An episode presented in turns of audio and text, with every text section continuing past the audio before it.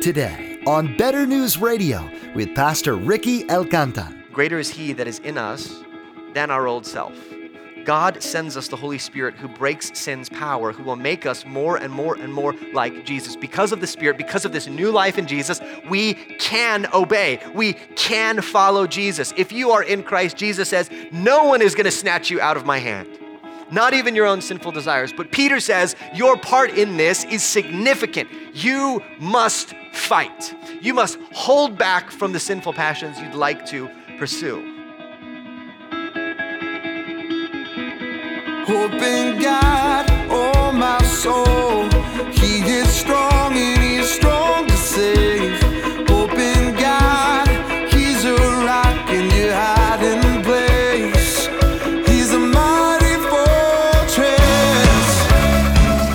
As Pastor Ricky continues his teaching series through 1 Peter, he'll be exhorting us to cooperate with the work of the Holy Spirit in our lives. As born again Christians, we have the Holy Spirit of God living within us and have the same power that rose Jesus from the dead to guide us. You're no longer enslaved to sin because the Bible says that sin no longer has dominion over you. God is doing a work of holiness and sanctification in your life, and the only one holding this work back is you. Now, here's Pastor Ricky with part two of his message entitled Missional Holiness before Peter talks about the struggle with the world out there, he talks about our struggle with the world in here. We as Christians like to talk about taking a stand, you know, fighting for Christianity. And we often think about fighting for Christ and Christianity out there, right? Like somewhere where there's like a CNN camera and an American flag behind us and the wind is rustling and we give kind of an inspirational, I'm standing for the Lord with a deeper voice than we normally use, right? And standing for him out there, Peter says, no, no, no, no. Before we talk about out there, which we'll get to in 1 Peter, let's talk about in here. The most intense struggle you will face in your life is the war in your own soul. The place you must fight bravest and longest is in your own soul. And it will not get you on CNN. Taking a stand for Jesus in your heart will not, but it will reshape your life. Peter says, This is what I want you to do. I want you to abstain from the passions of the flesh. Now, to abstain means to hold back, to not do something. And what is that? He doesn't want you to do the passions of the flesh. And that, that doesn't just mean um, your, kind of your normal desires, hey, I need to eat or whatever. The, these are, he's referring to the sinful uh, passions of the flesh. When, when scripture, often in the New Testament, talks about the flesh, it means your sinful humanity that remains even after coming to Christ. So he's saying, do not follow the desires that are sinful that you feel, that are, are in line with the world around you, but not in line with the world to come. Now, I, I didn't see th- this movie, but I like the idea of that, that movie that came out in the summer where all the emotions are portrayed by little people, right? And it's cute. And there's like the little anger guy, he's all angry, you know? And the joy person's always joyful, and the sad person's always sad. And, and, and sometimes we think, oh, you know, that's the way it probably is in my heart, you know? I feel anger and joy and all these little things. You know what Peter says? You want to open a window to your heart and see what's, what it's like inside? Go watch The Lord of the Rings okay? Go watch Braveheart. Your heart is We Were Soldiers. Your heart is Black Hawk Down. Your heart is Gladiator, right? There is an epic, titanic struggle because these passions, eh, Peter says, are waging war against your soul. There is something happening in you. And Peter wants you to be aware of it. He wants you to fight in this battle. But the first thing you need to understand is that there is a war going on, and you are on the front lines as a Christian. Now, there's two things you need to understand as a Christian right here. The first is this that if you are a Christian, you will still struggle with sin. Um, Peter has already said that we've been born again in chapter one, that we have a new life with Jesus. So the complete power of sin is broken over us. We have a new life in Jesus. We can choose to obey and follow God, but the presence of sin still remains. And we must be vigilant against it. We must kind of, in a sense, go to war against it. The Puritan John Owen famously said, Be killing sin, or it will be killing you. In other words, if you do nothing, sin will not do the same. I've heard it said the sin is not a gentleman where you put down your sword, it puts down his. Like, oh, are we not going to, to fence today? Okay, great. Then um, if you won't do anything godly, I, I promise I won't do anything um, sinful, okay? Like, it's not a gentleman, right? You wake up, don't have a quiet time, don't pray, don't read scripture, don't determine to be kind to your family, don't determine to be patient. Your sin goes to work. It says, perfect. Let's go. Now, there is good news, though. Greater is He that is in us than our old self. God sends us the Holy Spirit who breaks sin's power, who will make us more and more and more like Jesus. Because of the Spirit, because of this new life in Jesus, we can obey. We can follow Jesus. If you are in Christ, Jesus says, No one is going to snatch you out of my hand, not even your own sinful desires. But Peter says, Your part in this is significant. You must fight. You must hold back from the sinful passions you'd like to pursue. Now, the second thing you need to understand is this that if you're struggling with sin, it does not mean you're not a Christian. I talked to somebody recently who was struggling with whether they were a Christian because they were still fighting sin. But as they described it, they were confessing this sin. They hated it. They didn't want to pursue it anymore. And I told them that actually shows that you are a Christian. Because apart from Christ, you would be following the ways of the world, happy go lucky, or maybe a ping of conscience here and there. But in Christ, sin is distasteful. We realize, I don't want the stuff of this world, I want the stuff of the better world. So something does not sit right with us, and they're confessing it, they're asking for help, and I'm saying that, that is the Holy Spirit at work in you. When your conscience is uneasy, when you desire to obey God, that is God's Spirit at work in you. So, what's Peter saying? Peter's saying is this you are from another world, so don't live like this world. Know, I heard a story recently about um, some of the major failures that happened in the major investment banks that led to a near financial collapse in the US. Now, everybody, as soon as I said that, just tuned out. Stick with me. Stick with me. Here's what happened. So, after several financial crises that were previous to this last one, uh, they realized there's certain things they needed to regulate better. And so their idea was well, let's take a bank regulator and let's put him in the middle of the bank that he's supposed to be regulating, right? So Goldman Sachs or you know, Lehman Brothers or whatever. And so they, maybe a small team, would be there in this bank. And the idea was, well, then they'll have access to everything and they can see everything and they'll kind of know what's going on. But they did not plan on something, which is this that every day they went to work at the same place as the people around them. Every day they had their lunch in the lunchroom with the people around them. Every day they, every few months they celebrated a birthday with somebody around them. They'd go, on a, they'd, they'd go out to lunch with their colleagues around them. They would get to know these folks, perhaps get to know their families. And when it came time, when they saw something that seemed a little bit off, they went, well, you know, I want to make waves. Because in essence, all of these people were their coworkers.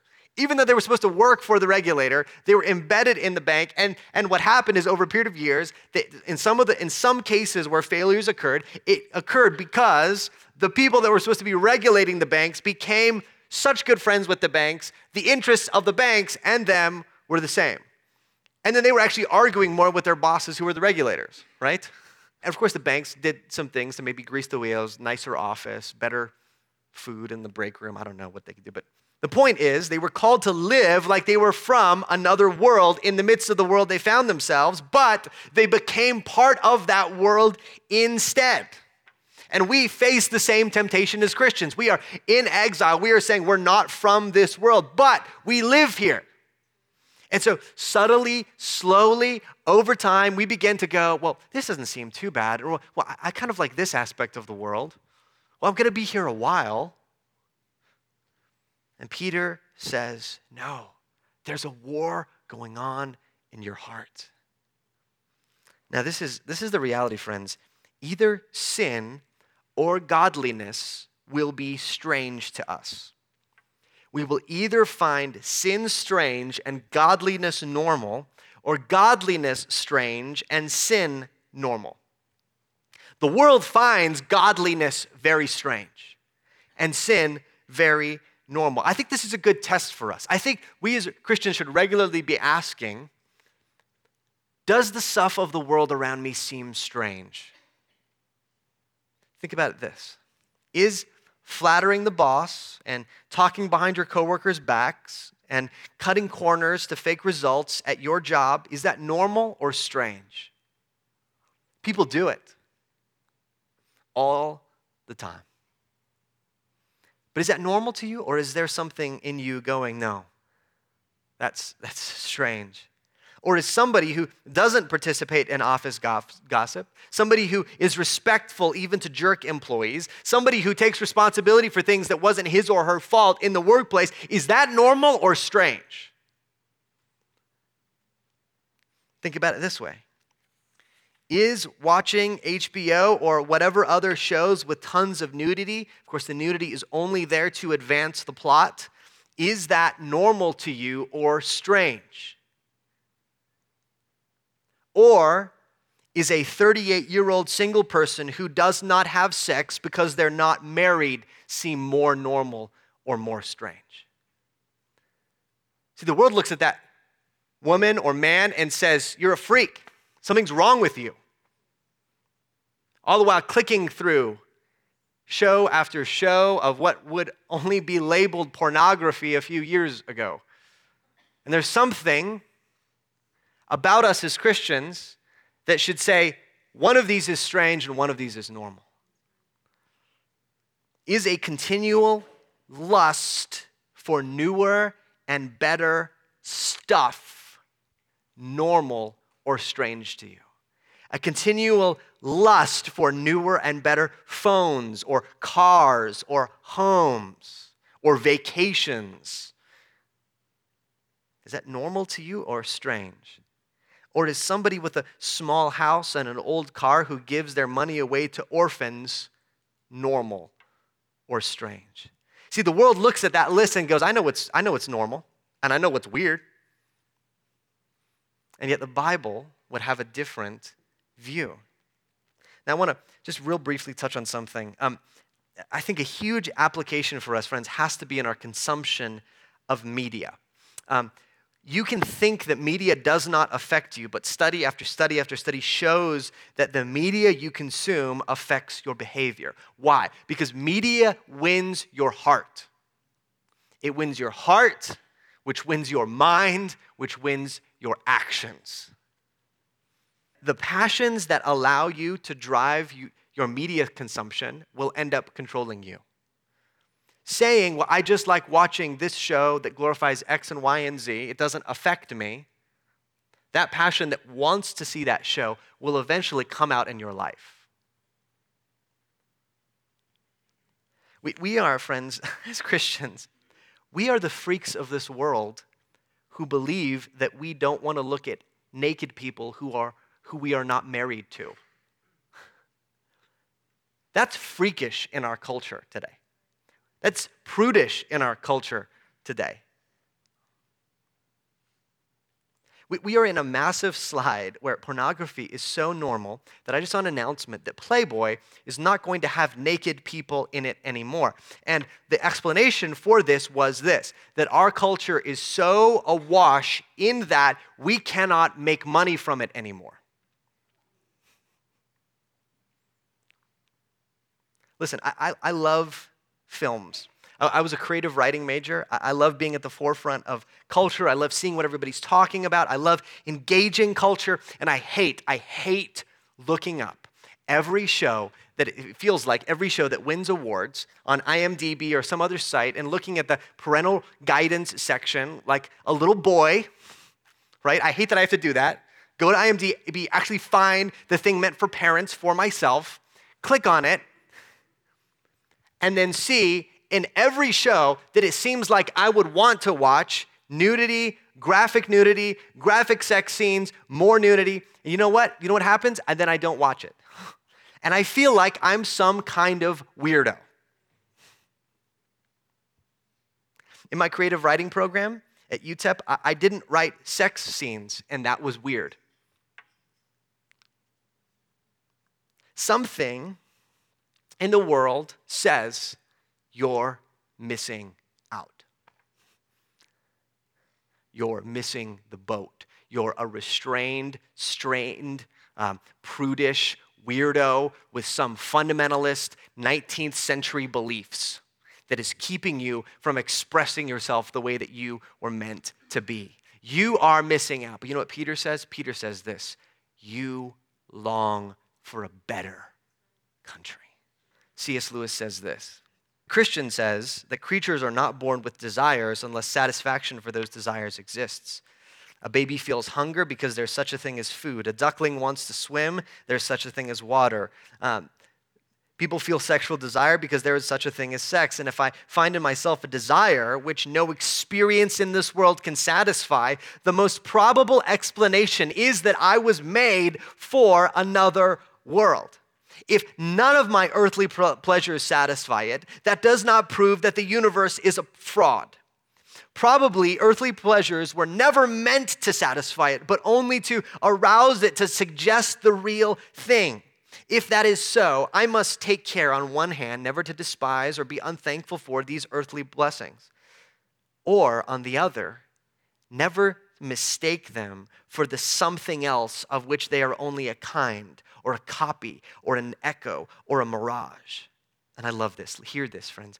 I must keep alive in myself the desire for my true country, which I shall not find until after death.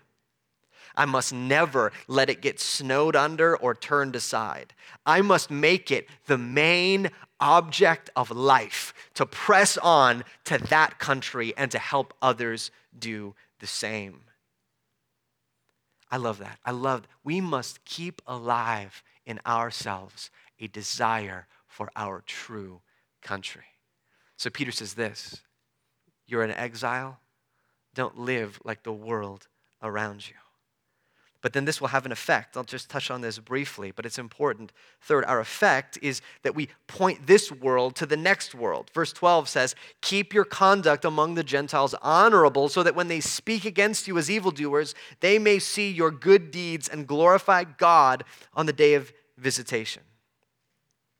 Peter says this, this living like you're an exile, living like you're not from this world, is going to have an effect.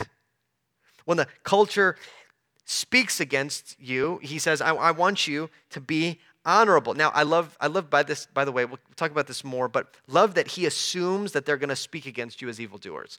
Uh, just side note, sometimes I feel like we as Christians think if we just sort of kind of move our beliefs and our practices in kind of an acceptable box that the world has built for us, then they'll leave us alone. And he says, no, no, no, they're going to speak against you. So be really honorable. Do a ton of good deeds so that when they do speak against you, their legs are come out from under them. They say, well, listen, th- those weirdos don't watch. I really want to say the names of TV shows right now. I'm not going to because I don't think it's going to be helpful, but X show, those weirdos don't watch X show. But you know what? They show up on time and they're respectful to even the jerk people in the office. And when there's a crisis in their marriage, they may want to go to the person whose family looks like they love Jesus and who they look like they love their spouse, right? He says, live this way. Um, commentator Schreiner says this Christians must live exemplary lives with the kind of good deeds that will make unbelievers take notice. Hence, they will fend off any suggestion that they are practicing evil. Even more important, listen to this the goal is to provoke unbelievers to glorify God in the day of visitation. Peter's hope was that unbelievers will be compelled to admit that the lifestyle of believers is morally beautiful. And that this admission will bring them to saving faith so that God will be glorified on the day of judgment. Peter is saying this when Jesus comes back, I want some of your friends and neighbors, some of the same people that are mocking you and slandering you and speaking against you today, some of those same neighbors will be won by your conduct so that when Jesus comes back, they're rejoicing not in terror. They're going to be glorying in who God is because of the way that you lived. I don't know if this is a real quote or not, but some people attribute it to Martin Luther, and it's good, so I'm going to share it. I couldn't track it down. It says this God does not need your good works, but your neighbor does. You are to live in such a way that you live like you're from another world. And people look at that and go, What is different about them? They don't seem to need the stuff of this world. They seem like they're living for something else. What is that? Jesus said this You are the light of the world. A city set on a hill cannot be hidden. Nor do people put a light a lamp and put it under a basket, but they put it on a stand and it gives light to all people in the house.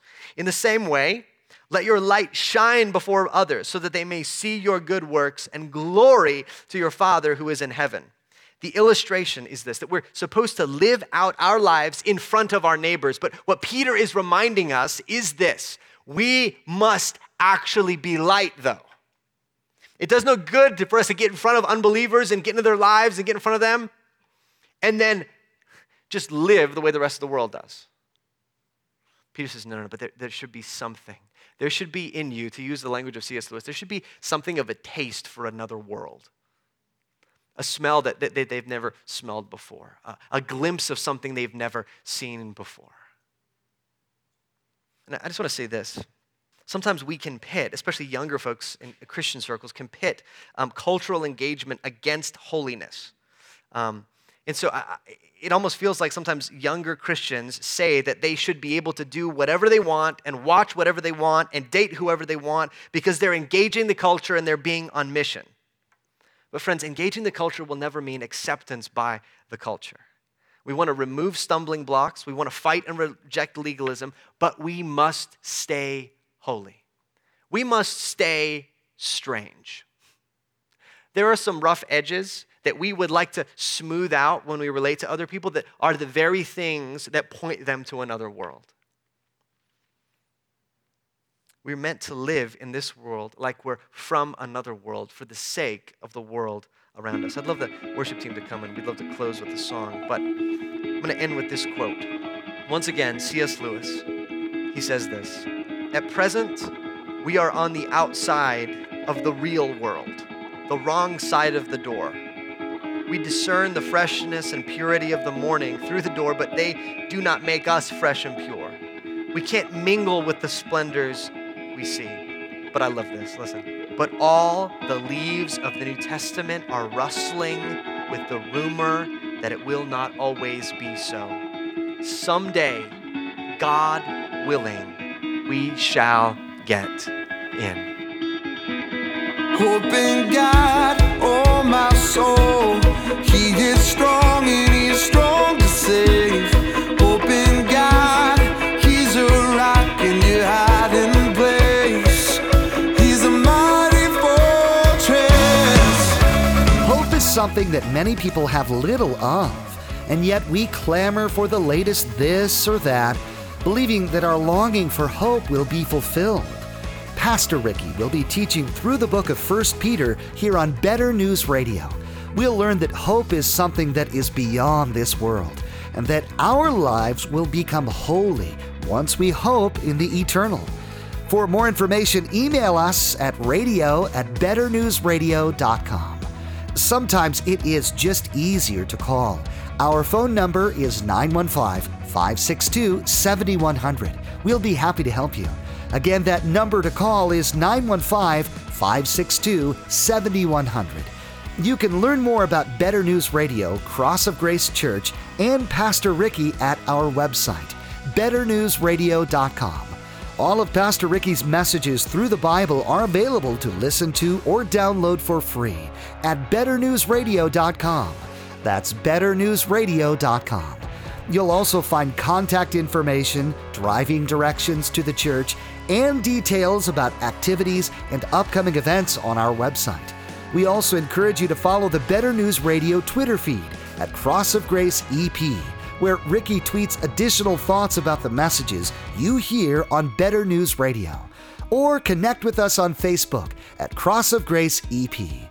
Well, that's all the time we have for today. From all of the production team here at Better News Radio, we want to say thank you for tuning in and please make plans to join us again for the next edition of Better News Radio.